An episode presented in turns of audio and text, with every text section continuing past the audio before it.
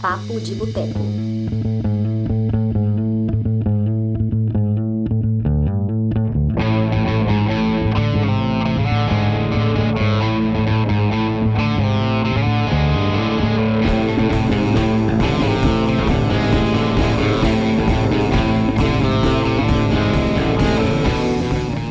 Olá, você! Assistiu o Oscar? Gostou do resultado? Pois hoje, na edição de número 94 do Papo de Boteco, vamos comentar sobre a premiação mais famosa e desejada do cinema. Meu nome é Túlio Dias, eu sou escritor, cofundador do Cinema de Boteco, e hoje, para discutir o Oscar comigo, tenho três convidados super especiais, começando por ele, senhor Marcelo Palermo. Boa noite. Boa noite, Túlio. Boa noite, João. Boa noite, Karen. Boa noite a todos. Muito bom ter você aqui. Quero saber se você gostou do Oscar. Já? Assim? Sim, Já? eu gostei, gostei. Ao contrário da maioria, tô vendo muita gente xingando. A Karen é uma delas, a gente vai conversar sobre isso, mas eu gostei. Boa. Completando o nosso time, temos ela, Karen Lopes. Olá, Karen. Oi, boa noite, boa noite, pessoal. Boa noite, João, Marcelo, todo mundo que está assistindo. Karen, você gostou da questão cinematográfica do Oscar, dirigido pelo Steven Soderbergh, que achou que era o filme novo dele? Não, não, eu acho que pode ser um pouquinho minhas expectativas, que estavam muito grandes em relação a essa cerimônia, mas culpa dele, quem mandou ele colocar expectativa em mim. Então, expectativas foram criadas e não foram correspondidas. Soderbergh, não foram. Acho válido. E completando o nosso time, ele que participou recentemente numa análise do Minari, afinal não é Minari, aparentemente. João Andrade. Oi, gente, boa noite. Marcelo, Karen, Túlio, obrigado por ter me chamado para vir mais uma vez. Você falou que é o programa 94, você falou aí, ó. Eu falei 94? É, não é, você confundiu. Eu confundi, essa edição não é a 94, essa Não é a é. edição de 119 do Papo de Ah. Boteco. Obrigado pela correção, João. E me conta, ficou surpreso com alguma categoria do Oscar? Fiquei surpreso com algumas, mas surpresas boas, algumas delas polêmicas, mas eu acho que foi um Oscar muito lindo, cara. Eu acho que é o melhor filme do Soderbergh em anos. Acho que ele Uau. merecia um Oscar por dirigir o Oscar. Entendeu? Hoje. Polêmico. Eu detesto ser a do contra da rodada, mas agora eu já vi que serei, né? Eu achei que eu seria. Mas porque você gostou? Ah, é. Você gostou do Oscar, Tete? Não sei se gostou. Eu não vi o Oscar. né? Vamos deixar não, isso não claro. isso. Né? Não. Gente, Eu não vi. não, é imperdoável. Não, Desculpa, Ele nem gente. deveria estar apresentando esse programa. não deveria. Mas aí que tá, por isso que eu tô só apresentando para fazer as perguntas para os especialistas que assistiram, né? Durante a transmissão eu estava ali fazendo thumb, afinal de contas a gente não tem mais um designer para fazer e o jogo a gente não me ajuda. Então a gente tá lá tocando terror. É, o João já fica indignado.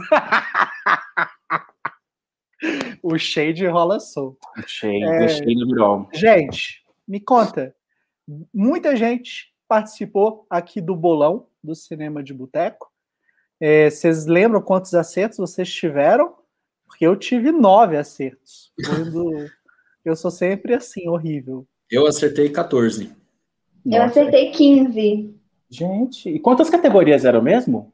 23. Uai, uma média boa, 9, 14 e 15 é uma média boa. Ah, eu achei que eu fui mal. Eu É. também fui mal, eu acertei 15 só. Comparando com o Seabra, que acertou 19 ou 18. 17. Ah, então tá bom, acertei 15. Só É, dois amigos. O, o vencedor do nosso bolão foi a Camila, do programa da Larissa, da Caricinha, que é as As biscoiteiras. biscoiteiras. Ela conseguiu 18 acertos. Então, assim, muita gente, ninguém passou de 18. Então, isso é curioso. Mas quero saber aqui de cara, né, sobre a questão da categoria é, de melhor ator. Se vocês se surpreenderam positivamente ou não? Começando com o Marcelo, depois a Karen e por fim o João. Cara, sim, eu me surpreendi positivamente. Eu acho que talvez essa seja a maior unanimidade, porque todo mundo que eu venho conversando gostou muito da vitória do Anthony Hopkins.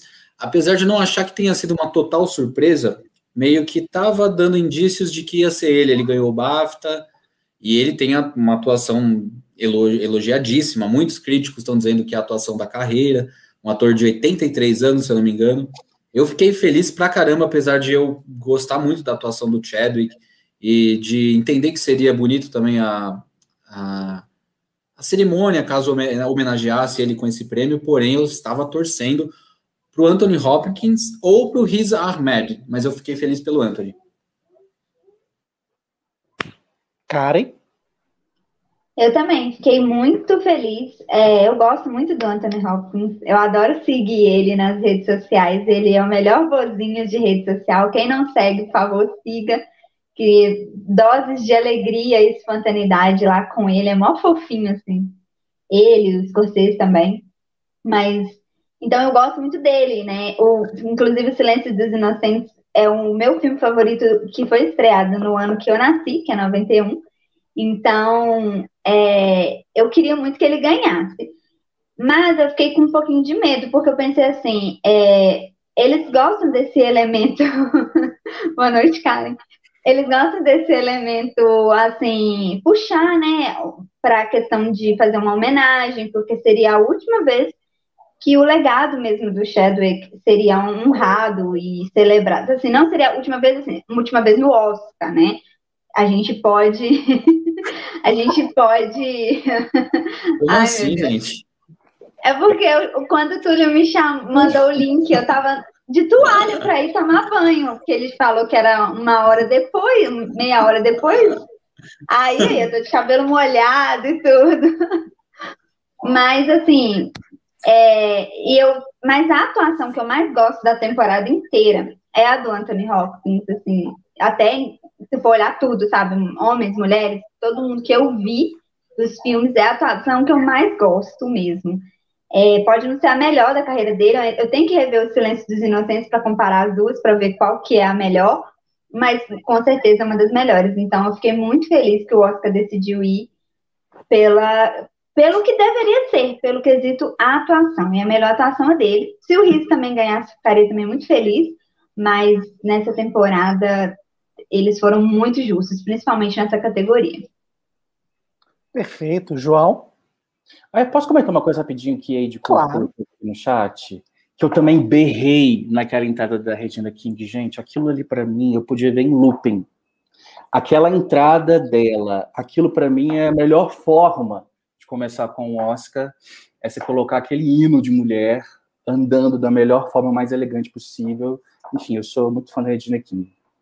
Mas eu já tinha falado isso no outro programa, né? Para mim, Anthony Hopkins era o verdadeiro merecedor mesmo desse prêmio, então foi uma surpresa assim, sabe, muito positiva.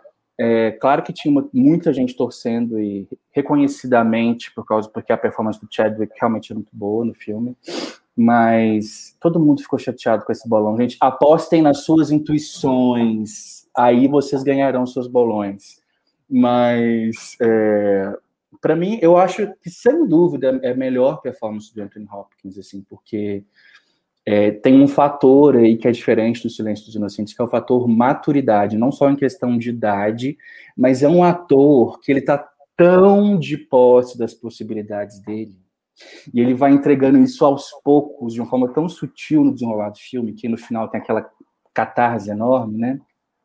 Então, acho que é uma, é uma performance muito inteligente, muito delicada, é, muito sensível. Eu acho que uma figura já idosa performar esse papel, por mais que algumas pessoas digam que aparentemente poderia ser fácil, muito pelo contrário, eu acho que é, tem mais uma camada de dificuldade para construir esse personagem.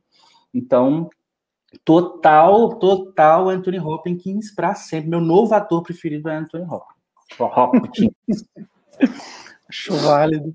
É, gente, é, o Oscar ele é concebido, né, como um grande evento, e como não poderia deixar de ser, precisa cativar a pessoa para gerar audiência. E esse ano a gente teve algumas questões polêmicas que fazem a gente até questionar um pouquinho os objetivos do Oscar em manter a audiência até o final do programa, como o prêmio de melhor diretora sendo entregue mais cedo e o prêmio de melhor filme não sendo o último. Queria que vocês comentassem isso, começando pelo João, depois a Karen e o Marcelo. Ah, eu acho que foi é difícil comentar isso, porque isso é uma escolha do roteirista, né? Do, do com certeza do roteirista, enfim, para tentar subverter. Marcelo Seabra tá mandando um beijo para você. Outro Seabra. Mas é, eu acho que foi legal, porque sempre é a mesma coisa. Primeiro, ator coadjuvante, né? Seguindo sempre essa mesma ordem. Então, assim, eu acho que é uma. Eu acho que é uma bobagem pensar a premiação por essa inversão da ordem das coisas, sabe? Sim, sei. Acho que não faz muito sentido para mim, não. Não respondi, né, TT? tá valendo, tá valendo. Depois a gente retoma isso. Tá bom. Karen? Ah, eu fiquei chateada com, com essa decisão do roteirista, assim. É, eu sei que se você for imaginar num filme, um filme tem que ter um plot twist e tal, mas assim, sem querer ser a conservadora, a não sei, eu sou mineira, né? Mineiro gosta de algumas tradições serem mantidas. E algumas tradições, é, pelo menos assim, numa cerimônia que. Ah, não sei, eu, para mim. Eu, eu acho que eu tô digerindo ainda, mas nesse momento eu fiquei muito chateada. Eu acho que melhor filme tem que ser o encerramento da cerimônia, porque é o melhor filme, exatamente, é o prêmio mais importante da noite, na minha visão. Todos são importantes, todos são. Mas é, eu penso assim, o final, todo mundo fica comentando me melhor filme. E você fazer isso pelo simples fato de, ah, vamos mudar, sabe? Não foi algo assim, vamos mudar para deixar a cerimônia mais é, dinâmica e empolgante, porque não deixou, deixou as pessoas confusas. Todo mundo ficou, ó, oh, perdi melhor ator, ó, oh, perdi melhor atriz, aí já foi tudo. Sabe, até mesmo as categoria, a categoria de direção me chateou um pouco ter ido tão, tão assim cedo, sabe? Porque aí, não sei, eu acho que eu acho que as categorias principais elas chamam Big Five, assim, por uma, por uma razão. Então, para mim, desprestigiou um pouco a categoria de melhor filme. Ainda mais, se eles tivessem encerrado o Oscar de uma maneira decente, porque eu acho que o fato, né, se tivesse feito melhor filme antes e o encerramento tivesse um encerramento decente, mas foi o DJ que encerrou, eu nunca vi isso na minha vida. Eu assisto o Oscar desde os 10 anos de idade, eu nunca vi um DJ encerrando o Oscar. tipo, meu Deus, eu, fiquei, eu olhei aquilo e falei, onde que nós estamos, Jesus? não, não pode ser isso, isso não, não é show, não é, sabe? É o Oscar, é uma cerimônia, por uma razão. Então, talvez eu teria perdoado.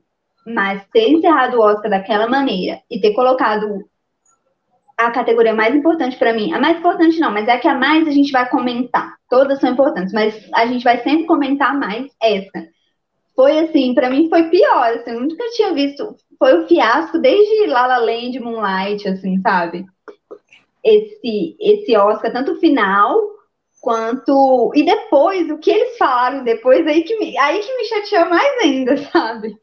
O que os, os, os, os roteiristas, os produtores do Oscar falaram, aí que me, me doeu mais ainda. O que, que, eles falaram? que, que eles falaram? Eles falaram assim que eles fizeram é, isso realmente para tentar deixar a cerimônia diferente das outras, né?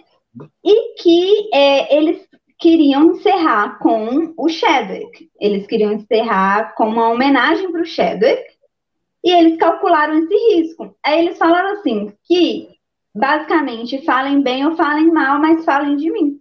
Que eles sabiam que todo mundo ia falar. Que uhum. não importasse a maneira que eles iam encerrar o Oscar, porque eles já, como eles já tinham feito a mudança de melhor filme, eles sabiam que as pessoas iam falar do Oscar e eles queriam isso, eles queriam que as pessoas comentassem. Aí eles, aí eles até usaram o exemplo La La Land Moonlight, eles falaram, foi um fiasco? Foi, mas todo mundo comentou. Então quer dizer assim, eu assumo o risco de fazer o meu show ser um fiasco pelo simples fato de gerar buzz? sendo que eles tiveram a pior audiência da história do Oscar, né, da história recente. Então, tipo uhum. tipo assim, ah, eu prefiro que meu show seja um fiasco, eu vou fazer sabendo que pode dar, sabe? Isso não é um risco calculado para mim, isso é você não tratar a cerimônia com o respeito que ela merece eu, como produtora do Oscar, não ia querer que nada desse errado. Nada, absolutamente nada. Eu não queria nem que, sabe, nada. Eu ia ficar louquinha lá. Eu falo assim, gente, tá, sai, corta, sai essa pessoa, tira essa pessoa ridícula daí. Eu ia ficar doida se eu for. Então, sabe, eu não ia querer. Eu ia falar assim, ah, não, vou deixar isso aqui pra dar errado. Se der errado, o povo vai fofocar e vai falar, ah, vai virar notícia do mesmo jeito. Não, isso é destratar a cerimônia. A maior premiação, eles, eles se gavam tanto que é a melhor, maior premiação da história, do que é a maior, que é não sei o quê, e aí, ah, não, se der tudo errado, o povo vai falar. Hum, não concordei. Marcelo? Cara, eu discordo totalmente da minha amiga Karen, entendo os pontos que ela defendeu aqui. Queria mandar um abraço para o Seabra, que eu falei aqui antes, ele foi o ganhador, o ganhador do nosso bolão interno. Mas, ó, para falar que eu não, não, que eu não, eu não discordo totalmente da Karen, essa questão do DJ realmente eu achei desnecessário, achei que não combinou, mas foi a única coisa. De resto, eu adorei, primeiro, a escolha do Steven Soderbergh como produtor, porque eu acho que ele é um cara muito ágil, muito. Isso que a Karen falou, ele assume riscos, e eu gosto disso no cinema, e eu acho que precisa disso numa premiação porque já tá lá, o Oscar é sempre igual.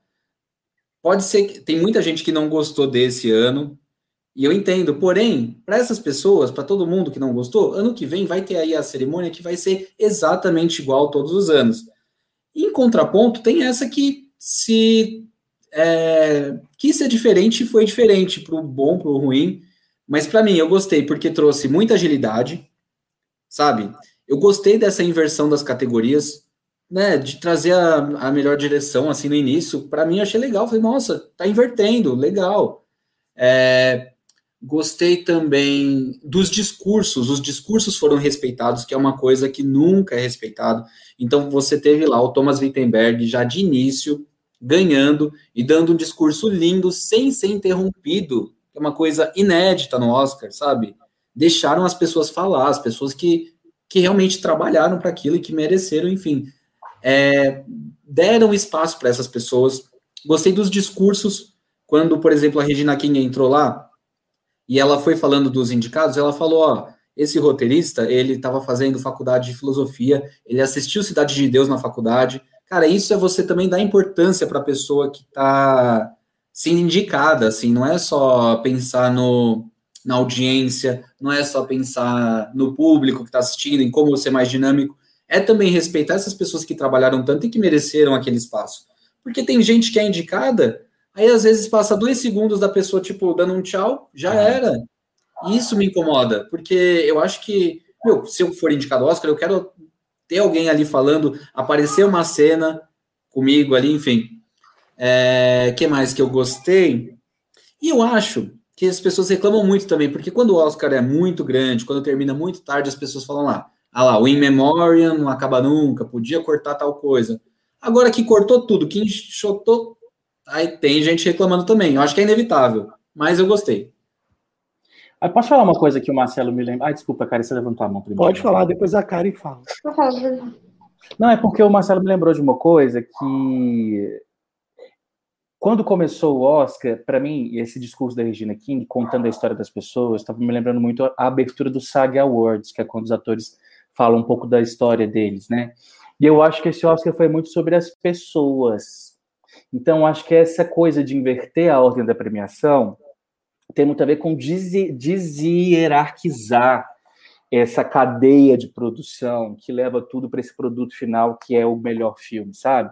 Então, embaralhar as. as, as, as, as como é que chama os negócios? aqueles negócios lá, as categorias, embaralhar Categoria. as categorias.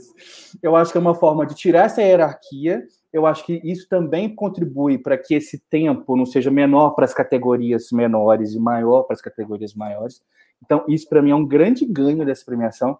Terem ter colocado shows também no pré-show foi muito uma, uma estratégia para poder tornar a coisa mais ágil e focar nas pessoas, sabe? No que elas são, no que elas têm para dizer, Então, acho que isso foi um ganho para a premiação. Tá dando um branco, gente, porque assim, hoje eu emendei muita coisa. Eu tô meio, tô meio lerdinho hoje já, mas tá tudo certo. Perdoar. É, não, é, é, eu só queria completar que, tipo assim, essas coisas eu não gostei, mas todas essas coisas que vocês falaram e do pré-show eu gostei. Acho que foi um acerto, sim, o pré-show. E também a questão de, de ter deixado os, os ganhadores falarem mais também me agradou bastante mesmo, porque era uma correria, assim, que você nem lembrava. A pessoa ficava mais tempo para sair de lá de trás da cadeira onde ela estava sentada e quando ela chegava no palco, ela falava nem 30 segundos e já era cortada, assim, praticamente expulsa da premia, da, do melhor momento, né, do momento mais importante da vida dela naquele dia. E, assim, isso aí eu gostei mesmo. Tanto é que a primeira parte do show, eu acho que eles podem aproveitar, assim, para o futuro, sabe? É, a academia já tem tirado muita, né? Tirou a categoria de som. Eles estão tentando enxutar ali, enxutar aqui para trazer mais dinamismo.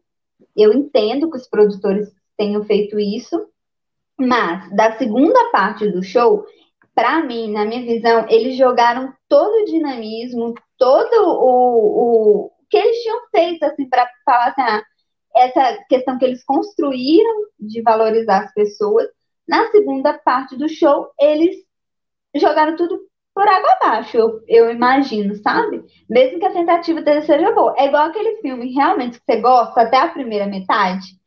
Você gosta do filme até a primeira metade, quando vai chegando da outra metade e o final é, te desaponta. Então é aquele negócio, eu fiquei nessa, sabe? A primeira parte do show, amei, assim, tava gostando mesmo, tava aproveitando. Mas a segunda parte, aquele aquela parte lá do, da tentativa de humor que não teve graça nenhuma. Isso é verdade. não teve a menor graça, ele só constrangeram.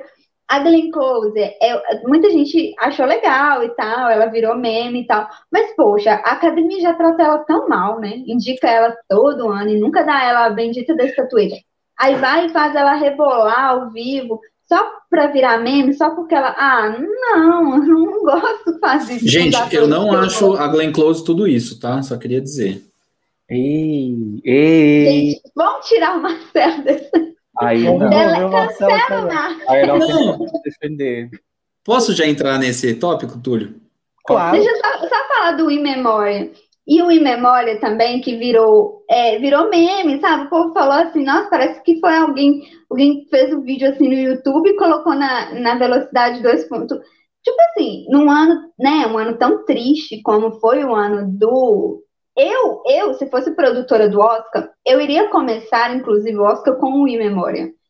Eu ia começar, mas porque eles falaram assim que quiseram celebrar. Aí eles começaram com um In Memória, com uma música alegre, Ai, gente, vai me desculpar. As pessoas que estão lá estão mortas. Você põe uma, uma, música agitada lá, pelo amor de Deus. Eu acho feio. Eu não acho que combina.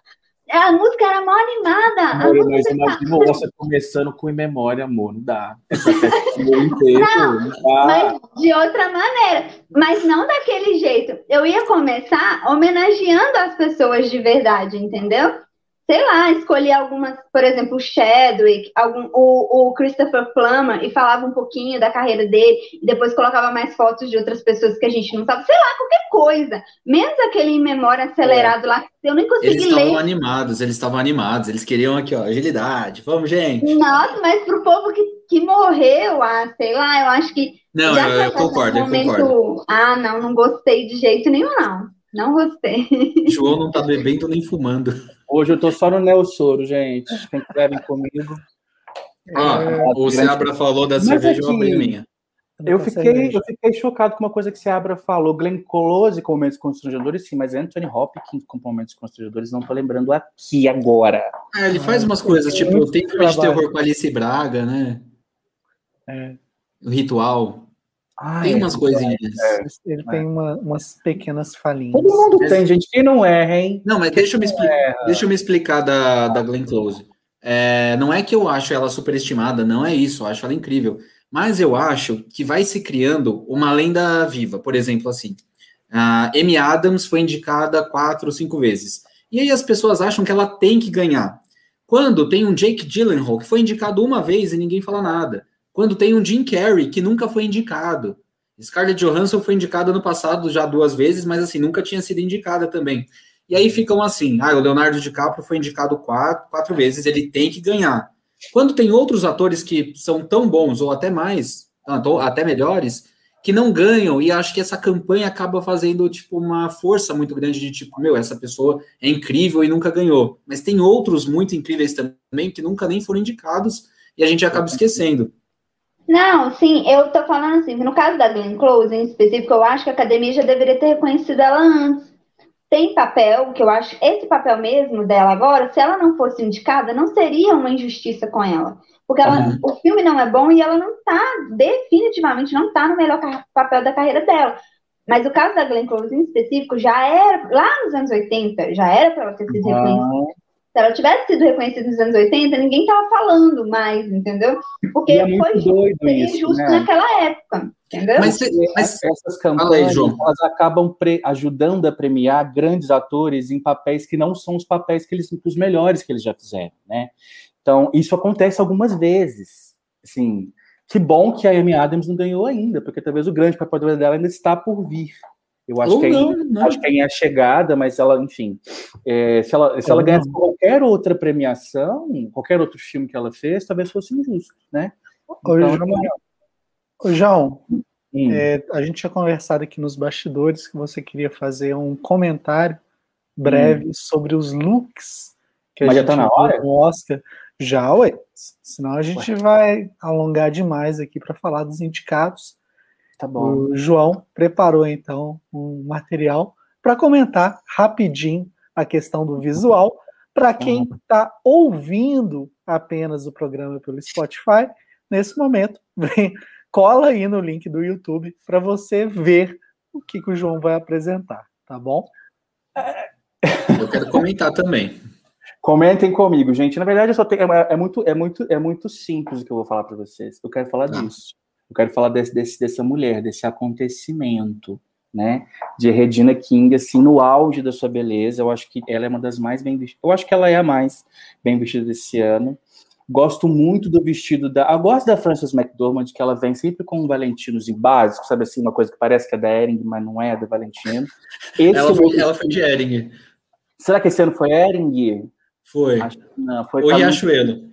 Ou Riachuelo é aquela coisa do básico, né? Que é a nossa Francis. Isso aqui, esse corte, eu já vi muitas vezes, não me diz nada. Agora, claro que diz, cara, isolamento social. Isso, te diz? Ela tá Alô? afastando todo mundo naturalmente, cara. Ah, é uma estratégia da OMS. Eu não tinha feito essa leitura. Agora, Viola, não gostei do vestido dela. Eu amo tanto ela, tão maravilhosa. Cara, da Agora, Andrea Day eu achei linda, viu? Ela é maravilhosa. Não, ela nesse vestido ela arrasou. Para mim, ela, ela uhum. também é uma das mais bem vestidas. Não gosto muito do da Andrew, Andrew Day. Não gosto. Não gostou? Eu adorei, eu adorei. Eu achei tão anos 80, 70 disco. Eu sabe? também, pode crer, é verdade. Não, muita gente gostou. Eu sei que eu sou do contra, eu achei né? Usada. É, Isso aqui eu achei básico. Isso aqui eu achei, eu achei não, Carrie. Eu também achei. Saturday Night Live ela tava melhor vestida. Cara, você foi de top no Oscar, amor? Não, não vou poder aceitar isso. e é isso, gente. E os boys, né, cara? Eu acho ah, que. tem, tem um, o João, é. tem um que eu achei uma, o melhor vestido. Não sei se você viu. O Lakeith Stanfield. Ah, é verdade. Ele tava ele incrível. maravilhoso. Ele, é- eu adorei a Chloe, a Chloe de, de tênis. Ela tava ah. super confortável, super despojada. É, né? Mas assim, porra, custava. Mas enfim, eu acho que não tem um, as pessoas podem ir como elas quiserem. Mas eu aí, acho olha que aí. isso aqui, sabe? Essa Black Excellence para mim é tudo. Cadê a imagem? Yves Saint Laurent que ele tava Yves Saint Laurent, gente, olha isso. Pegou um tanto de texto. É, olha isso, gente, vamos apreciar. Gente, olha esse óculos, cara. Eu quero esse, esse óculos, é muito de cineasta.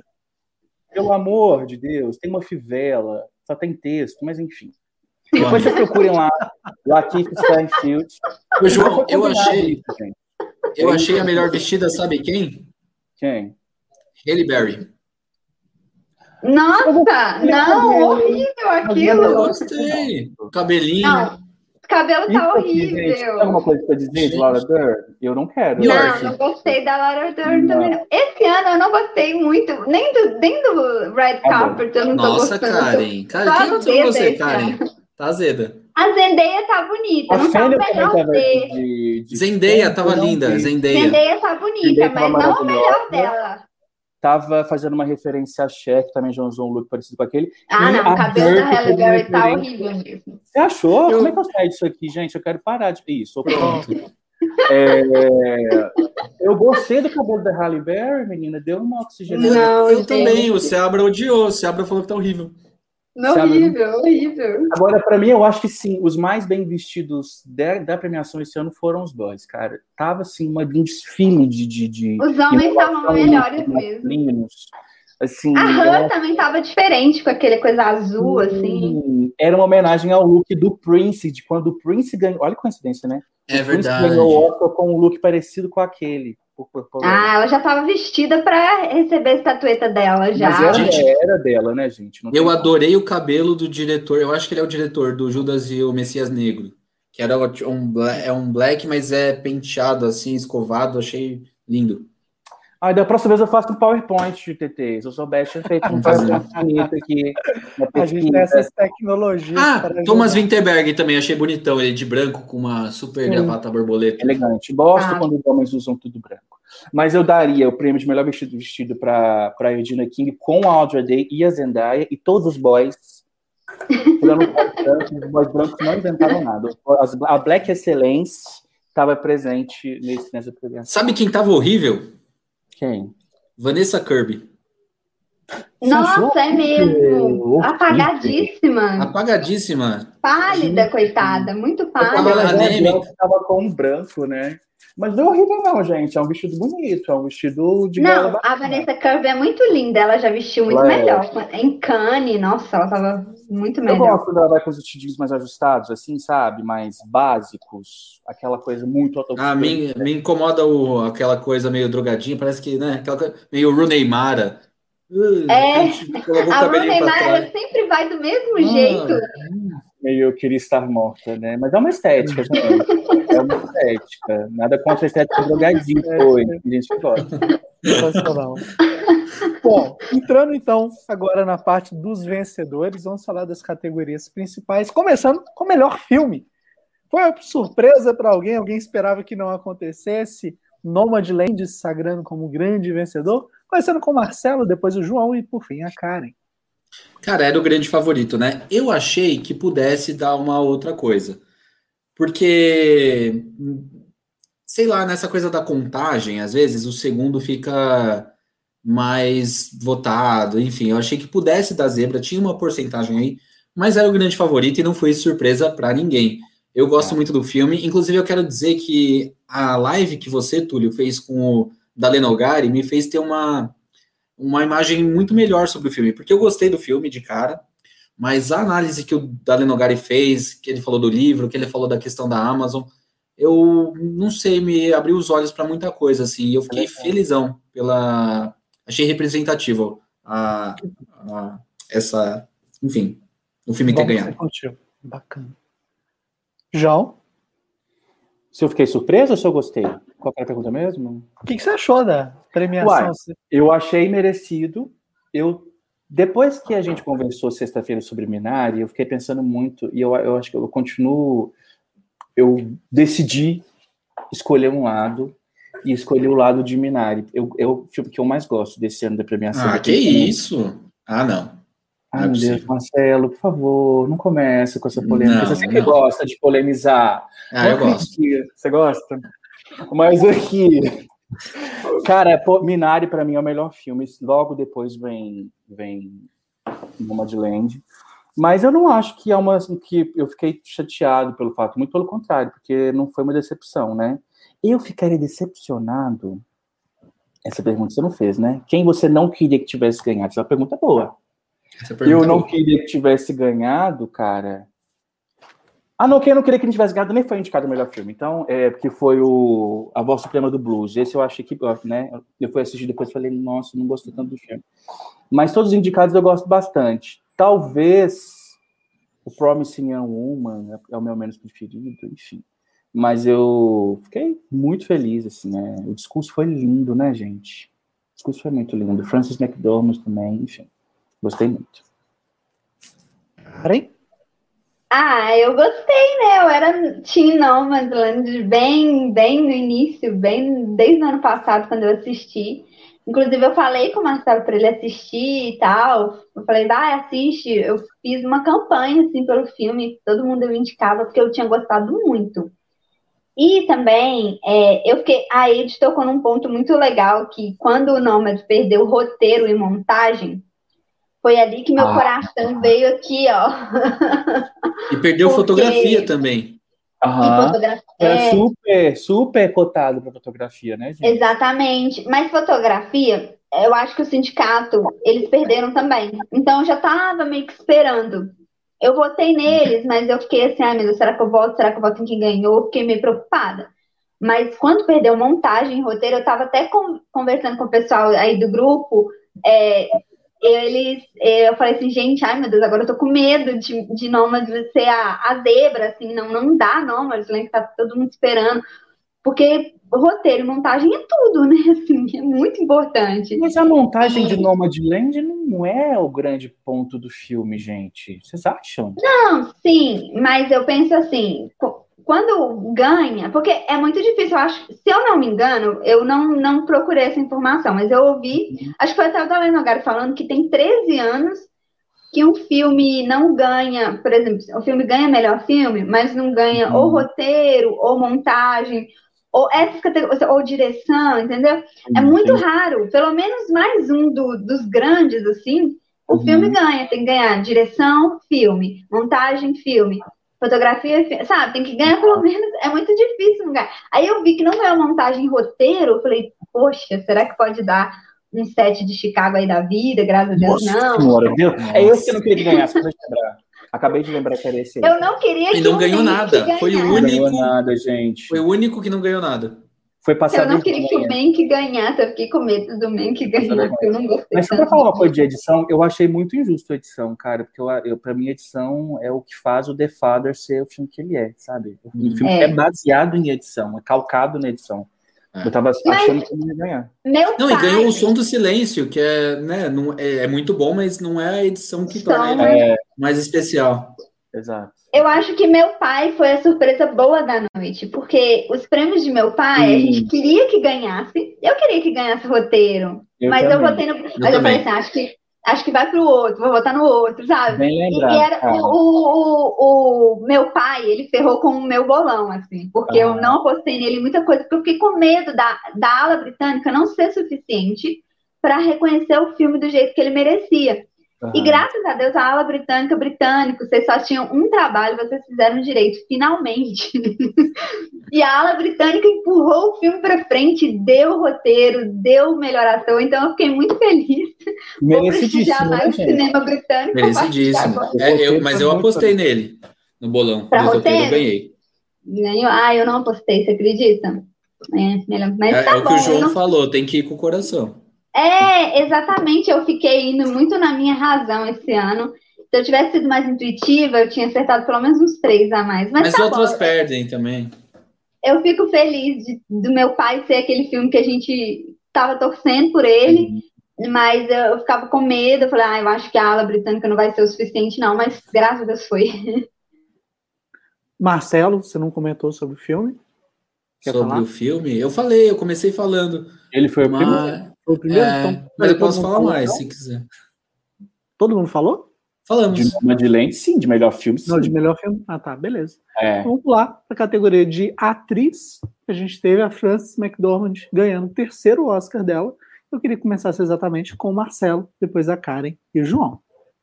Cara, essa sim foi uma surpresa, porque ali, tirando a Vanessa Kirby, acho que qualquer uma podia ganhar de acordo com os prêmios anteriores, né? De sindicato, de Globo de Ouro, de. Se bem que Globo de Ouro não conta tanto, mas sei lá, BAFTA. É... Eu fiquei feliz pela Francis, eu tava com medo da Viola ganhar, por eu gosto da atuação dela, mas eu tava com medo porque tava uma tendência de dar prêmio pro A Voz Suprema do Blues, que é um filme que eu não gosto tanto. E eu fiquei com medo desse filme talvez ser o maior ganhador da noite, porque ele tinha levado maquiagem, ele tinha levado, enfim, outros prêmios.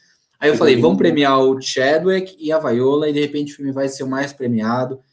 E, e é um filme que eu não gosto, e, e, eu amo a Viola, mas eu não acho que ela deveria levar por esse filme, sabe?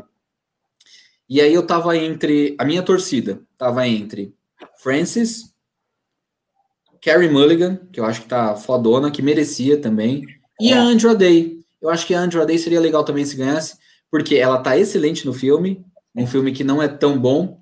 E, cara, desde a Hailey Berry, que a gente tava falando aqui, que uma atriz negra não ganha melhor atriz. A Hailey Berry foi a única até hoje a ganhar melhor atriz. Enquanto a Frances já é no terceiro. Mas a, a atuação da Frances é foda. Então eu achei merecido. Karen? Sou eu? Ah, eu gosto muito da Frances, né? Eu sou. Eu queria muito ver isso acontecer. Eu não apostei nela. Como... Sabe o que, que eu fiz? Melhor atriz, eu não tinha a menor ideia. Porque eu poderia dar absolutamente qualquer uma. Eu acho que a que menos eu poderia dar assim era a Vanessa Kirby. E aí eu fui em todos os sites e vi que as pessoas estavam apostando. E meio que fiz tipo uma média assim na minha cabeça. E apostei na Carrie Mulligan. Porque eu também queria que ela ganhasse. Mas, assim, é, eu gostei muito de ter visto a Frances ter, ter quebrado, assim, esse recorde. É a, é a segunda vez que eu vejo um artista que eu gosto muito quebrar um recorde esse ano. Então, eu estou muito feliz. Porque ela três vezes, nossa, melhor atriz. E o que eu mais gosto na Frances é porque ela é assim, ela, eu nunca lembro que ela é a Frances. Eu sempre vejo a personagem que ela vive. Ela sempre parece que ela se apaga, se anula totalmente. Hum. E para deixar a personagem falar com sobre, eu acreditava que era a Fur, sabe? Eu acreditava. E ela atuou com não atores também, ou seja, só ela era a profissional ali carregando o filme, e a maneira como que ela interage com os atores que não são atores é tão natural. Que você acha que ela também não é ator, que aquilo ali tem alguns momentos você fala, não, isso é um documentário, não é possível ser um filme.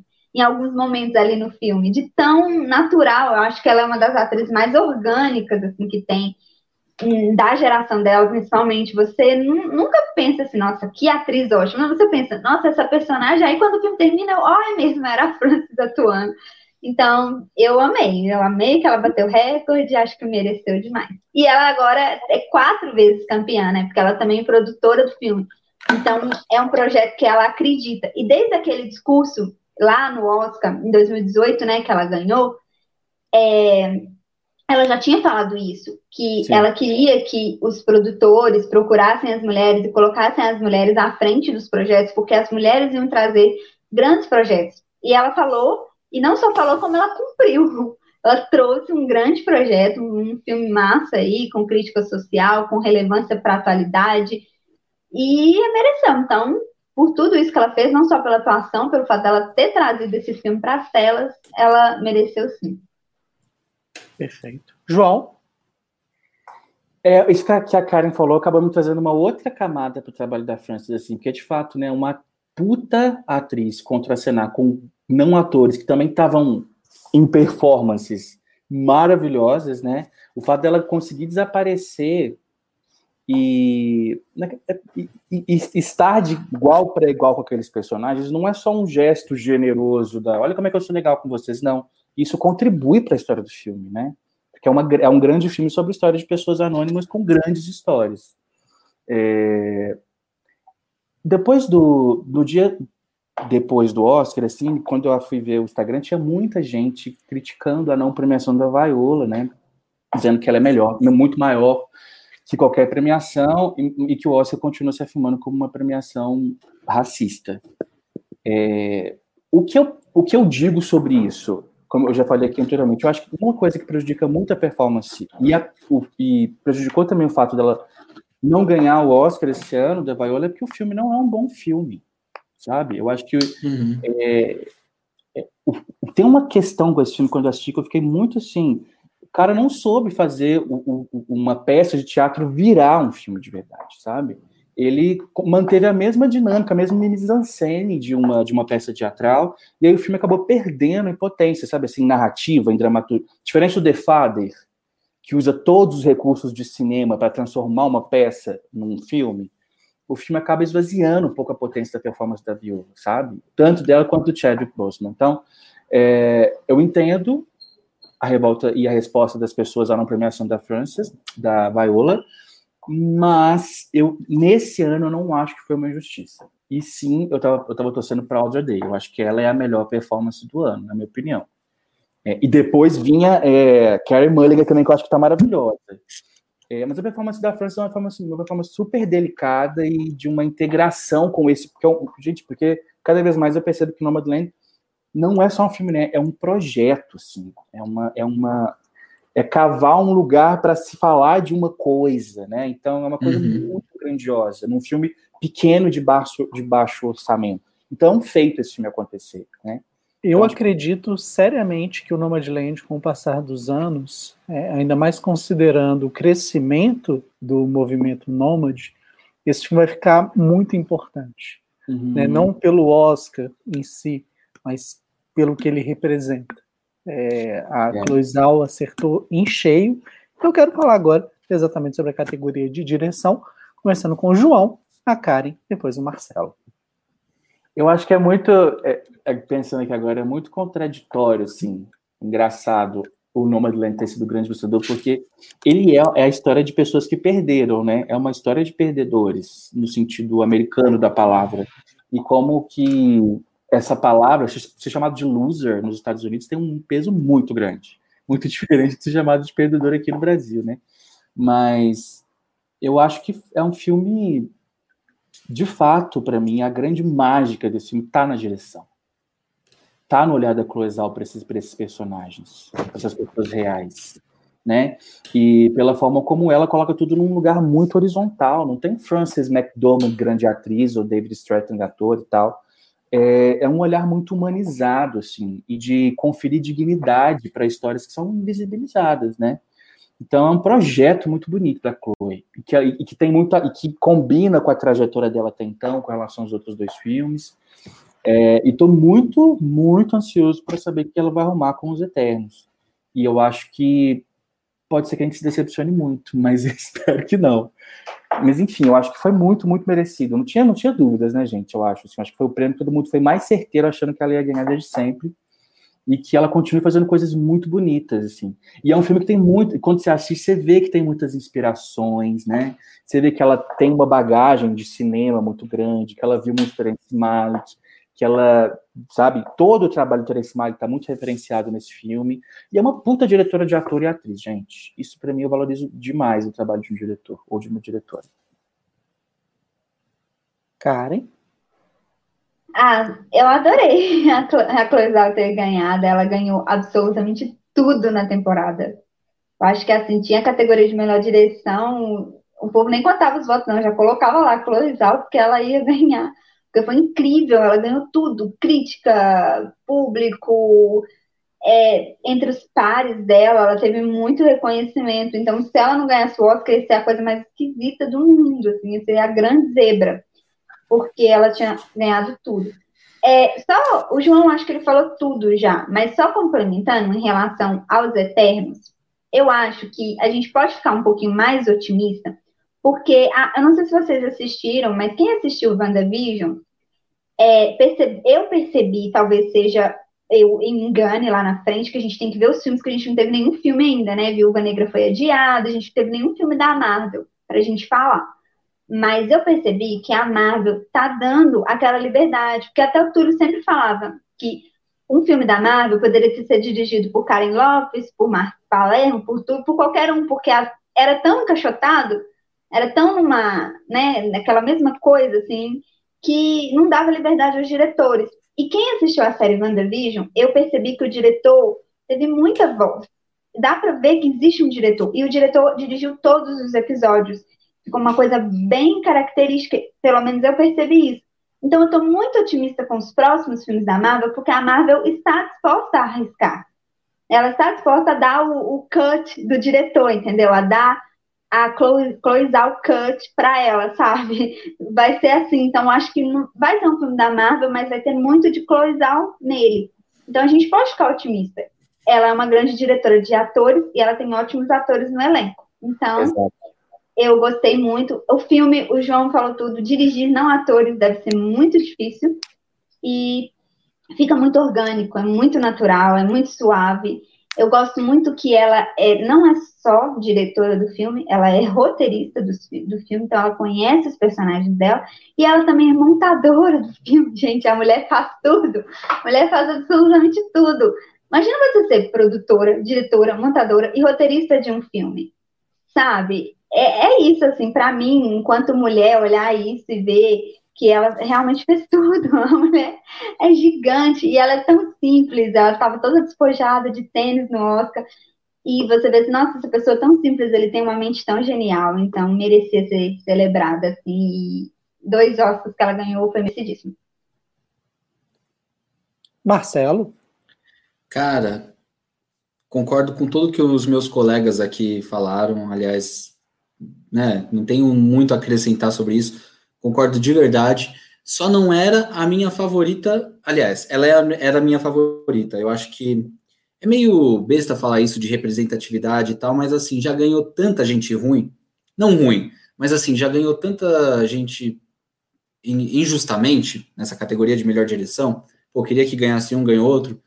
Que às vezes eu fico tipo, pô, né? No caso de direção, não era a minha escolha pessoal. Pô, eu gosto muito mais de Druk, do Thomas Vinterberg. Gosto mais até do Promising Young Woman, da Emerald Fennell. Mas eu gostei muito, eu fiquei feliz, cara. Eu acho que, pô, a segunda diretora a ganhar, segunda mulher a ganhar, primeira asiática. E é um filme que eu gosto.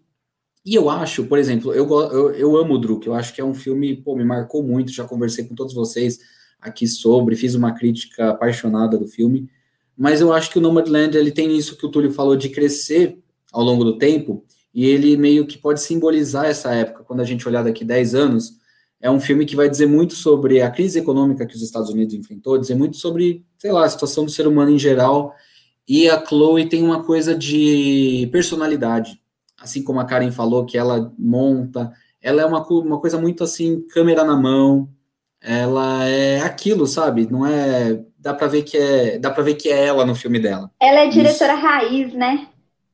Exatamente, cara. Eu acho isso foda. Agora, eu, eu só fico assim um pouco ali um texto do Rodrigo Salem dizendo sobre como os americanos veem o drama social, né? Porque assim, eu tô acostumado também com o drama social europeu ou até mesmo latino-americano. Eu acho muito mais, assim, me pega de um jeito maior. Eu vejo um filme dos irmãos Dardenne, eu saio chorando e aquilo me toca e aquilo representa uma situação também. O mesmo não brasileiro, né? É uma outra pegada, você.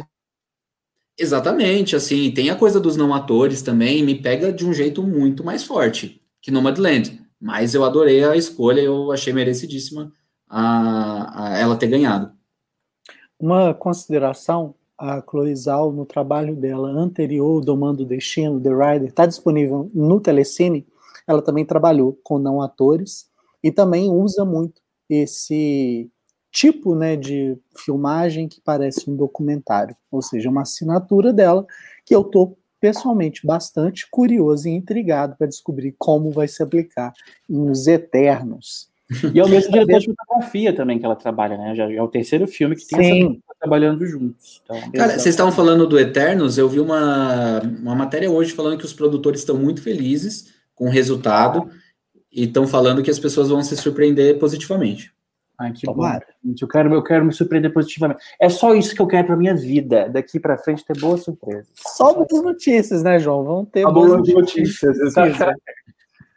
Karen, quero que você comente para gente a questão de atriz coadjuvante com a nossa Yun, Yun Jun, depois o Marcelo depois o João.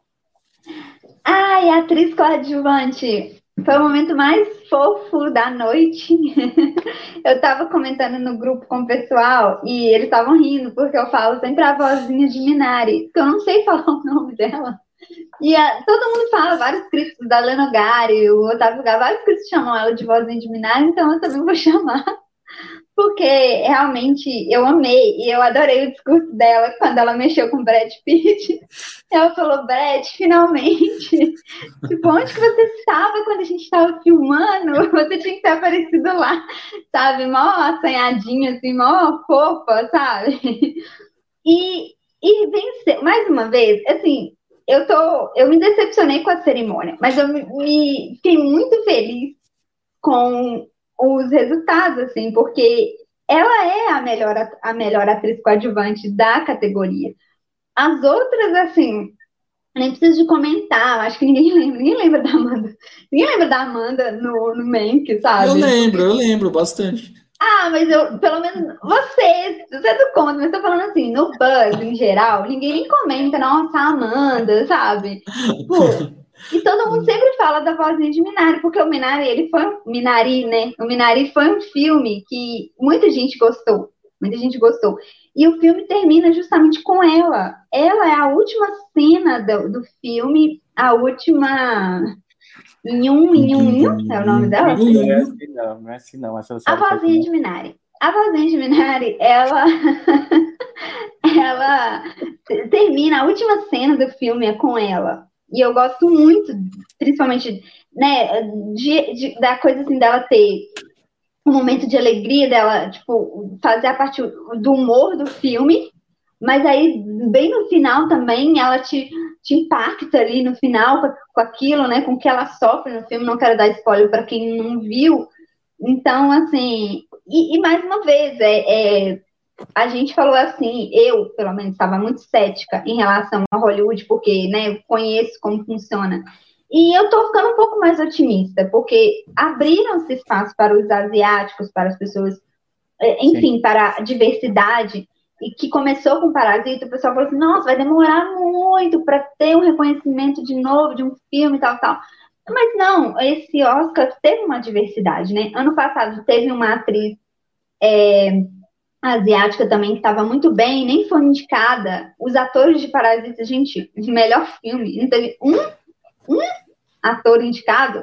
Poxa, ele, Parasita foi o melhor filme, o melhor filme também feito de melhores ah. atuações, né? Não teve um, caramba. Sabe, foi uma coisa assim que eu fiquei assustada, falei, assim, não, não teve um ator de Parasita indicado. E esse ano não. Esse ano teve o melhor filme, né? Que não é um filme asiático, porque é produção americana, mas é falado em coreano mas teve um ator ali representando o filme. Os, os melhores atores também são os melhores filmes, sabe? Eu gostei das indicações desse ano nesse sentido, porque fica mais justo. Porque às vezes você pega um ator que o filme dele lá ninguém nem viu e indica ele, tipo, a gente fica, por mais né, que a atuação da pessoa isoladamente seja muito boa, ok, mas pensa bem, os, os atores, maioria deles estavam também indicados nos seus filmes que também foram melhores atores. Então deu para mim um senso assim, o Oscar finalmente está sendo coerente, sabe? João? Ah, para mim é o prêmio que eu esperava ver. Eu fui ver o Oscar para ver ela ganhando o Oscar, entendeu? É, para mim foi a, é a, grande estrela desse Oscar é a Yang Yang Yong, sei lá como é que fala o nome dela, mas ela tá, e é muito bom ser, é, isso que a Karen falou, né? Tem alguns indícios, tem alguns indícios de que a, a, a porta de entrada para o Oscar está ficando mais democrática, né? É aquilo que eu comentei com você no, no programa que a gente gravou lá sobre o Minari, né, TT? Eu acho cedo para fazer qualquer afirmação. Eu quero ver o próximo Oscar. Eu acho que o que vai acontecer próximo é que vai ajudar a definir essa sequência de, de premiações em que algumas coisas estão se movimentando, né? Porque é isso, assim, quando o, os passos progressistas eles vêm acompanhados de grandes passos conservadores logo em seguida. Então eu estou atento ainda para ver. Mas a, a, a premiação dela para mim foi, não foi só justa, mas assim o ápice da noite para mim, porque ela é o filme, né? É uma atriz coadjuvante que é o coração de um filme que é sobre coração, que é todo coração. Então amei a premiação dela. Marcelo. Cara, eu vou, você abre aqui citou a Olivia Colman. Eu gosto muito também da Amanda, uh, da Amanda Seyfried em Mank, que é um filme que eu não adoro, mas que eu acho que ela tá espetacular. Eu acho que tinha boas candidatas, mas eu achei que a melhor realmente era a Yong Yong Yi. Não sei se é essa. Tô brincando. É, cara, eu achei legal outra. A Avó de Minari. Não é um filme que me pegou, como eu já falei, mas ela é a melhor coisa do filme. É. E outra coisa que eu acho interessante é que eu sou um grande fã do Hang Song-soo, que é um diretor coreano muito minimalista. Não é um do... Porque, assim, o cinema coreano agora tá no topo do mundo, tá todo mundo querendo ver os filmes coreanos e tal. Esse é um diretor que é famoso, mas ele ainda é muito cult, e os filmes dele têm uma outra linguagem. E ela faz esse cinema, ela faz os filmes dele, tem um filme dela, dele com ela e com a Isabelle Huppert, inclusive, estavam postando uma, uma cena esses dias. E eu acho importante reconhecer esses atores, assim, sabe? É, que entra também o caso do Anthony Hopkins na, pela idade, e não só atores que são consagrados, assim como Anthony Hopkins, né? Assim como essa atriz, que já era consagrada provavelmente na Coreia, mas trazer isso para Hollywood eu acho muito importante. Eu achei. Será muito que ela é a Fernanda Montenegro deles? Eu acho que não, eu acho que ela não é uma super estrela lá, mas ela tem uma carreira, sabe? Eu acho isso legal. Inclusive, é, a gente não entrou de melhor ator, eu vou deixar para falar do Steve Young depois. Não, a gente já entrou. Gente, é, já falou de melhor ator. Já falou. Cara, o Steve Yeun é um atorzão. Ele tá num filme chamado Burning, em Chamas, que é um filme coreano, que é um dos melhores da década passada. Uhum. E houve um burburinho de que ele poderia ser considerado para ator coadjuvante naquela época, não foi. E, enfim, eu acho importante também consagrar os atores coreanos, assim como a Karen falou. Ô, ô Marcelo, ele é um dos melhores, mas ele não entrou na nossa lista, né, de melhores da década. Ah, você não deixa, né? Você corta. Ixi, caralho, o shade é, é assim. O shade é ao vivo. Mas Anjo, você... Não, é, é, é, eu tô lendo polêmica. Não, mas a gente fez ao vivo essa votação aí. É, foi ao vivo. Cara, é, eu não sei se o culpa. Eu esqueci a nacionalidade do filme. Ele tá Ele é dinamarquês. É dinamarquês. Ele é dessa última década. Ele é um filme que deveria ter entrado nessa lista, porque puta filme do caralho. Eu vi no cinema o Culpa. Nossa, numa, numa, numa de imprensa, numa esqueci cabine. Cabine, sensacional, né? Marcelo, vou começar com você então, depois passar para Karen, depois Bora. passar para o João, ator coadjuvante. E se você quiser falar é, do Steve 1, assim, eu acho que a gente pode pular um pouquinho por causa do tempo, cara. Mas não, não, já falei tá. do Steve 1. É... Quem ganhou ator coadjuvante? Ator coadjuvante foi nosso querido Daniel Kaluuya. Daniel Kaluuya. Achei merecidíssimo, merecidíssimo. É, gosto, gosto do Porati também, que Porati, acho que é a pronúncia, no Sou do Silêncio. Mas, cara, é, é, o Judas e o Messias Negros é um filme muito bom. Não é um grande filme, mas é um filme bom, com ótimas atuações. Acho que as atuações do filme são a melhor coisa do filme. E ele é um ator que já vem merecendo há um tempo, desde Corra. Então, achei foda. Karen? Ah, eu acho que não tem muito o que falar, né? Era muito esperado. Era uma, assim, quem apostou aí no bolão apostou diferente, ele tipo, arriscou demais, porque era óbvio que ele ia ganhar. E eu também não sou fã de Judas e o Messias Negro, não gostei muito. Eu acho. Tem algumas coisas que eu não, não, não curti no filme, mas eu concordo, eu gosto das atuações, gosto do, Daniel Kaluuya, é bem convincente, né? É, eu gosto muito disso, de, de, atores que se apagam um pouco para deixar o personagem crescer. E ele vai até crescendo, eu acho que ele até é tão engraçado, porque eu acho que os dois, assim, são, os, são tão opostos, né? E foi tão estranho ter o Oscar ter indicado os dois na mesma categoria, o Lakif e ele, foi tipo um erro, assim, do Oscar. Né? É, eu acho que eles deviam ter tirado o Gary Oldman. Eu adoro o Gary Oldman, mas eles é deviam ter tirado ele de lá e colocado o Lakif em melhor ator, que é onde ele deveria estar. Então, acho que a, a grande polêmica da, da categoria de ator coadjuvante é essa indicação. É, se fosse um, algum ano assim diferente, talvez poderia até dar uma zebra, porque divide votos, né? Quando tem dois do mesmo filme na mesma categoria, divide votos. Mas não seria o caso ali, porque o Daniel Kaluuya já já estava levando tudo, então não foi grande surpresa. E concordei, concordei, acho que é o melhor mesmo também. João? Eu acho que essa foi a grande falha da, do Oscar esse ano, sabe? Isso para mim é um indicativo muito racista, eu acho. Porque é um filme que não tem ator principal, então, porque se não são os dois, quem que é, né? É, e eu acho Não, que é e isso. o nome do filme, né, João? Um é o Judas, o outro é o Messias. Exato. Era óbvio, será? né? Quem será esse grande ator? Porque não tinha um cara branco lá, né, para apoiar. O cara branco faz só uma pontinha, né? É isso. Mas, enfim, eu acho que o Daniel Kaluuya faz um trabalho gigantesco nesse filme. Porque é um filme que é muito baseado na presença e na fala dele, né? No personagem que é feito de discursos. E aí, ele quando... E, e ele não se preocupa em ser intenso. Ele não se preocupa, ele não tem essa coisa de construir uma escalada sutil para depois ter uma coisa mais forte. Ele entende que o personagem pede que as- toda hora que ele está em cena, ele tem que dar tudo de si, né? Então é um cara que constrói esse personagem de uma forma muito brilhante, assim. O gestual, a voz, o corpo são completamente diferentes do que é o Daniel Kaluuya de verdade na vida real, né? Então, é um trabalho de construção, é um trabalho de entrega, é um trabalho de entendimento do que esse personagem significa para a história.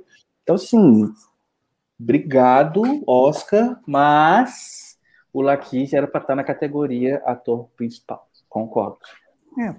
E o discurso do Daniel Kaluuya poderia ter cortado algumas coisinhas que constrangeram a mãe dele lá. Pois é, menina. Não lembro. Ele não estava É dando beijo para eles, né? Ele estava bem doido falando aquilo, não entendi. O que Ele ele não falou? tava. É porque ele falou assim: ah, meu pai e minha mãe se conheceram, tiveram sexo, aí fizeram sexo, a vida é linda, um negócio assim. Aí a mãe dele Eles fez ainda fazem sexo depois dos 60. A mãe dele falou assim: caralho, velho, o que esse cara tá falando? Que inferno, né?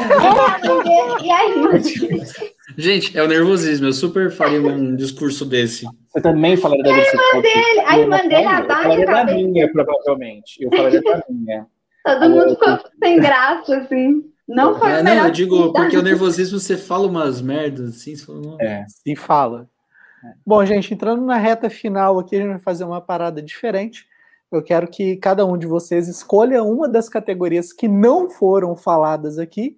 Não vale repetir, então sugiro que vocês escolham duas ou três para garantir que ninguém vai falar a mesma que vocês. Eu vou falar primeiro, depois o Marcelo, depois a Karen, depois o João. Não vou falar, então eu não vou Tá falar. fudido, Se for o último, não vou falar. tá fudido. Mas enfim, Ah. é, quero falar de documentário. né? Eu ando vendo muitos documentários ao longo desse ano. É, não assisti o My Octopus Teacher, mas é, tanto o Coletivo quanto o Agente Duplo são histórias maravilhosas, né? O Agente Duplo, especialmente. Eu entendo que não é um filme, né, para o Oscar ali, mas fica a dica, ele está disponível no Telecine Play. Tenho certeza que vocês não vão se decepcionar. O Marcelo está indicando aqui, o Seabra falou do Creep Camp, que está na Netflix, também é outro documentário muito elogiado, não tive a oportunidade de ver ainda. Enquanto né, eu deixo o Marcelo pensar e o João é, diminuir a preocupação, é, eu vou falar outra categoria, tô zoando. Vai lá, Marcelo. Eu, da categoria, pô, vou escolher fotografia, então. Pode ser? Beleza. Cara, eu acho que é o que eu mais gosto em Mank. Acho que a gente até comentou, né, Túlio, em algum momento, que tem uma cena específica que é a do jantar, que me- aquilo me dá uma sensação de grandiosidade e de espaço. Eu acho que isso é através da fotografia, porque é uma cena que o Gary Oldman chega lá, Amanda Seyfried tá sentada, tem, a atuação é foda também, a direção, mas a fotografia me dá uma sensação assim de estar naquela sala e daquela sala ser gigantesca. E isso tem a ver com a sensação que, que o diretor queria passar. Então eu acho que foi merecido essa, essa é, ter vencido nessa categoria. E eu gostei muito também de, da, da fotografia de Nomadland. E eu queria que Tenet tivesse sido indicado também, fotografia do Hoyt Van Hoyten, que eu acho que é, é foda e é meio subestimado também, porque a parte técnica é muito boa e a fotografia é incrível. Karen. Ah, eu vou atender aqui o pedido do Seabra e vou falar da categoria de som, que foi, né, para o som de, do som de silêncio. E, assim, as categorias de som, elas é, é, juntaram, né, juntaram edição com, como é que chama? Edi- Mixagem Era de edição som de e- som e mixagem de som. E agora é só melhor trabalho de som. Então, é uma categoria que, que o Oscar, inclusive, é, eles juntaram para abrir espaço para uma categoria que eu espero finalmente venha, que eu estou esperando essa categoria já tem muito tempo. Desde que, que é, é diretor de elenco, melhor elenco. Eu estou hum. esperando essa categoria no Oscar, porque eu gosto de atuação e o presidente do Oscar, é, da, da academia, ele é um diretor de elenco e foi uma promessa que ele fez que hum. teria, abriria essa essa categoria. Mas isso é polêmico, né? Isso é polêmico. É, é polêmico. Por que polêmico? Porque, uma, só rapidinho, desculpa interromper, mas uma vez a gente fez uma live com a Graziela Moreto no Cine Encontro, que é uma atriz, fez vários filmes, inclusive Cidade de Deus. E ela falou uma coisa que eu fiquei pensando depois. Ela falou que quando tem um diretor de elenco é porque o diretor não sabe dirigir o próprio elenco, porque o diretor tem que dirigir o seu elenco. Então, se ele contrata alguém para dirigir, é como uma coisa meio terceirização, sabe? Você vai terceirizando as coisas. E eu fiquei pensativo sobre isso. Concordo. Eu discordo totalmente, porque o trabalho do diretor de elenco começa antes do filme. Ele lê o roteiro e vai atrás dos atores. Ele não dirige. Ele vai, ele vê, ah, olha, aqui tem uma personagem que é Mas aí é o casting, né? É casting, é diferente. Não, mas o diretor de elenco é, é quem comanda o casting. Mas ele não dirige o elenco ali, né? Não, ele, ele não dirige a cena. O diretor de elenco, ele não dirige a cena. A cena lá, quem dirige é o diretor mesmo do filme. É a escolha, ele, quem. Ele trabalha com o elenco para que o elenco esteja pronto para a cena. Pelo menos é o que eu sei de diretor de elenco. Talvez eu esteja totalmente equivocada, gente. Mas o que eu sei do que o diretor de elenco faz é isso. Ó, eu tô tentando uma entrevista com. Isso pessoa, eu vi nos vídeos da Carol Moreira, tá? A Carol Moreira que me falou errado. Mas Bom. o trabalho do diretor de elenco, ele é diferente. Então, por isso que eu, que eu penso assim, nossa, já era para ser reconhecido, porque tem gente que fala assim, gente, quem escolheu essa pessoa? Essa pessoa nasceu para viver esse papel e foi o diretor de elenco. Então, acho que deveria ser. Então, a categoria que eu espero. Mas, enfim, voltando aqui no som, o Som do Silêncio, ele foi o filme, o Nômade também, mas ele foi o filme que mais me doeu, assim, me doeu ali no coração, não ter assistido ele numa sala de cinema. Justamente pelo trabalho do som. Não sei se você, se é eu que estou sendo a cinéfila que não foi no, no cinema, ai, a abandonada da pandemia. Não sei se é meu white, pro, white people problem do dia, mas assim, o Som do Silêncio eu queria muito ter visto ele no, no, no cinema Acho que ele ia, eu já gostei dele vendo em casa e eu ia gostar mais ainda. Porque realmente a, a proposta do filme era que você é, era uma imersão no filme, né? E todo o som, então assim, você realmente escutar aqueles barulhos que ele teoricamente estaria escutando, ou não escutar nada e as pessoas mexendo, é uma coisa assim que eu queria ter vivido no cinema e eu fico muito feliz que foi reconhecido, porque pelo menos eu não entendo muito dessa categoria, mas eu nunca tinha visto isso. Eu nunca vi um filme assim que a imersão é o som. Você hum. sente o filme pelo som. Eu, eu não lembro de ter visto um filme que me fez isso assim. Então, eu achei que foi bem justo. Eu tive essa sensação quando eu vi Mother no cinema. Fala com, com uma, o Seabra que eu não vou mais escolher as categorias que eu ele, fica, ele fica me zoando aí nos eu não comentários. Vi comentário de Seabra. Não vi comentário, não subiu aqui para mim o comentário de Seabra. É, Mas ele lembrando... só fica me zoando. Mas eu tô lembrando que eu tive essa experiência com o filme que o som foi muito importante, assim, que foi o... Clima. Mother. Não, Mother. Quando eu vi Mother, o som foi super impactante para mim aquela sala de cinema tremendo, foi bem bizarro. Gente, Clímax para mim também foi meio isso. Ah, Clímax eu vi no Netflix, né? Eu vi no Tem cinema. Eu tenho uma história de Clímax, já contei, né? Ih, deve ser uma coisa boa. Conta aí pra gente. Tem horário, o horário permite? O horário permite? Permite, olha só a loucura. Eu fui ah. ver no cinema com a minha esposa que estava grávida de oito, quase nove meses. Ah. E tinha, tipo, não tinha ninguém no cinema, mas aí o filme dá aquela sensação de loucura, de drogas. E eu fiquei assim, e eu preocupado, e eu olhava para ela e falei assim: Meu, você quer ir embora? Porque, né? Não queria que. Tá batendo. Lá, ela, não, não, vamos. Falei, ah, tá. Mas eu já tava, tipo, eu tava tão também tenso com aquilo, enfim, foi maravilhoso. Que loucura. Concordo com o que você falou. Ai, Marcelo tá te dando Tá, agora ele é. tá. Ele se sentiu mal, né? Culpa, que ele falou que eu gosto de zumbilante. ah, eu mas gosto isso, mesmo, Mas agora falta o João, né? O João, o João interrompi o João. Qual é a sua categoria, João? Compartilha minha tela aí de novo, por gentileza. Mas a minha é categoria claro. é essa, amores. Eu quero fazer um post appreciation. É isso. É sobre isso. Por mais visões como essa na nossa vida, eu acho que a gente precisa disso, gente. Esse olhar, para mim, diz tudo. Diz tudo sem falar nada. É basicamente isso, TT. É sobre isso. É sobre isso. E tá tudo bem. Gostei, gostei da categoria do João, foi a melhor. Ô, gente, é, vamos entrar então nos finalmente. Quero ah. agradecer a participação do meu querido Marcelo Palermo, minha querida Karen, meu querido João. Muito obrigado pelo tempo de vocês para vir aqui conversar né, sobre o Oscar. Espero que a gente possa voltar aqui no ano que vem, comentar de novo, quem sabe nós quatro aqui novamente. E para todo mundo que ficou, acompanhou essa discussão, muito obrigado. E agora eu quero que vocês deem aí as palavras finais, começando com o João, depois o Marcelo e, por fim, a Karen. Ah, eu acho que foi um Oscar muito condizente com o que a gente está vivendo, sabe? É, um nível aceitável de glamour e ostentação, porque não tem como fazer Oscar sem isso, sem esse elemento. Eu acho que é um Oscar que, tem, que, é, que é muito parecido com as cerimônias antigas do Oscar.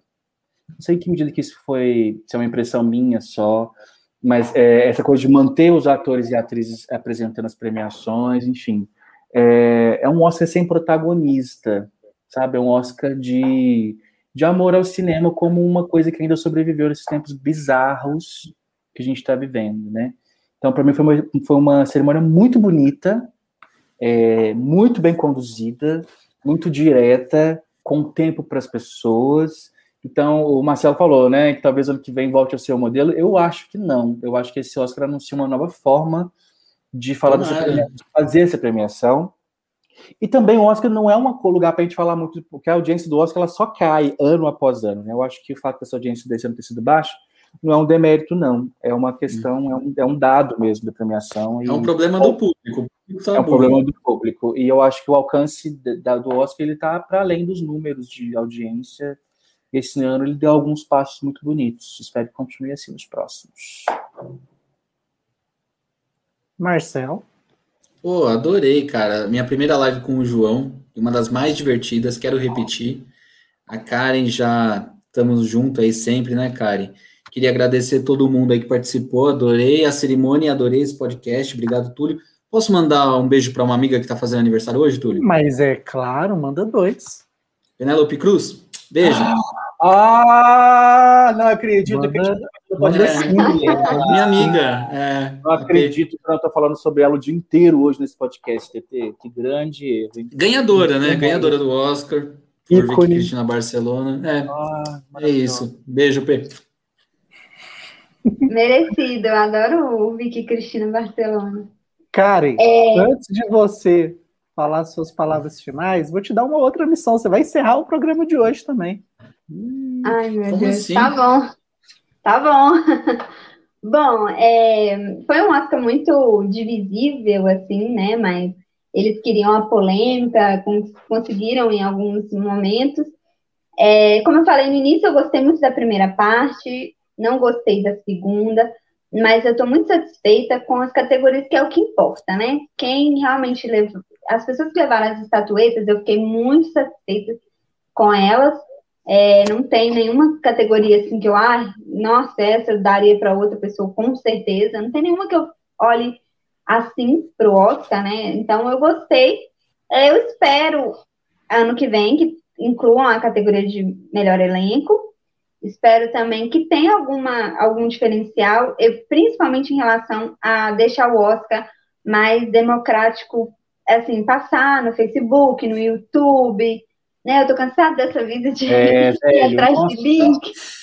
Tô cansada dessa vida de ir atrás de link, o dia inteiro naquela angústia, cadê o link? O link não funciona, o link, a internet tá muito ruim. Isso já tá chato já, Oscar. Então, acho que ele tem que pensar. Falta para melhorar a audiência do Oscar, pode ser. É, trazer Gente, o Oscar. Eles ouçam, contratem a Karen para fazer a produção da premiação e pensar na distribuição deste negócio. Vamos mudar esse negócio aí. Isso, distribui isso, coloca esse negócio no YouTube aí. Ela e a Dani lá, eu quero ver. Aí, aí acabou. Não, vai ser o Oscar mais louco que vocês viram na vida. Vai ser muito divertido. A Marion, a Marion vai ganhar tudo se deixar Vai ganhar. É, a, gente vai, a gente vai favorecer os Melhor nossos filme. favoritos. Oh, Mas. Vou fazer uma é, correção é uma... aqui. O Seabra falou que a Penélope dançando com o Hopkins no Twitter. Eu acho que ele confundiu. É a Salma Hayek, hein, o Seabra? É a Salma Hayek. Ah, entendi. Desculpa aí, Karen. É... Não podia não, deixar imagina. passar. Amei é, participar com vocês. O João, eu sou muito fã né, dele. Eu tô sempre nos comentários. Até comentei na última, na última live dele que eu falei assim, gente, eu não sou paga, não sou contratado para ficar elogiando o João, não. A gente nem se conhece pessoalmente, a gente não é amigo. A gente é amigo agora, né? Mas Sim. nem se conhece. Ah, eu também sou, e... então. É, não, todos vocês são meus amigos, é porque eu sou assim, eu sou uma pessoa muito carismática e sempre falo bem das pessoas. Uhum. Aí eu tento, né, falar o, o que elas têm de melhor. Aonde e... a gente encontra vocês, gente? Onde eu te encontro, Karen, João? Deixe ah. os seus arrobas aí. Perfis, ah, blogs. O meu Instagram tá aqui, é Karen Paula FL. Pode me seguir, que eu sigo todo mundo de volta. Curta as fotos de todo mundo quando eu SDV? sigo. Não sei se o João, não sei se o João viu, teve mil notificações dele lá, começou a curtir as fotos. E oh, eu gostei muito, eu adorei, né, gente? É... Para encerrar, então, eu queria dizer que, bom, 2021, fazer só uma. 2020, 2021 para nós cinéfilos foi um ano, um ano muito, muito difícil, diferente, atípico em todos os quesitos, mas no quesito cinema. E, mas a gente teve aí os filmes, então assim, o cinema continuou porque eu sempre penso muito no que o, o Daleno Gari falava sobre até na Segunda Guerra o cinema tá lá para as pessoas, sabe? Até nos momentos mais difíceis. E nesse ano não estava assim, sabe? Pelo menos não estava fisicamente você poder ir lá no cinema. Isso foi uma coisa que.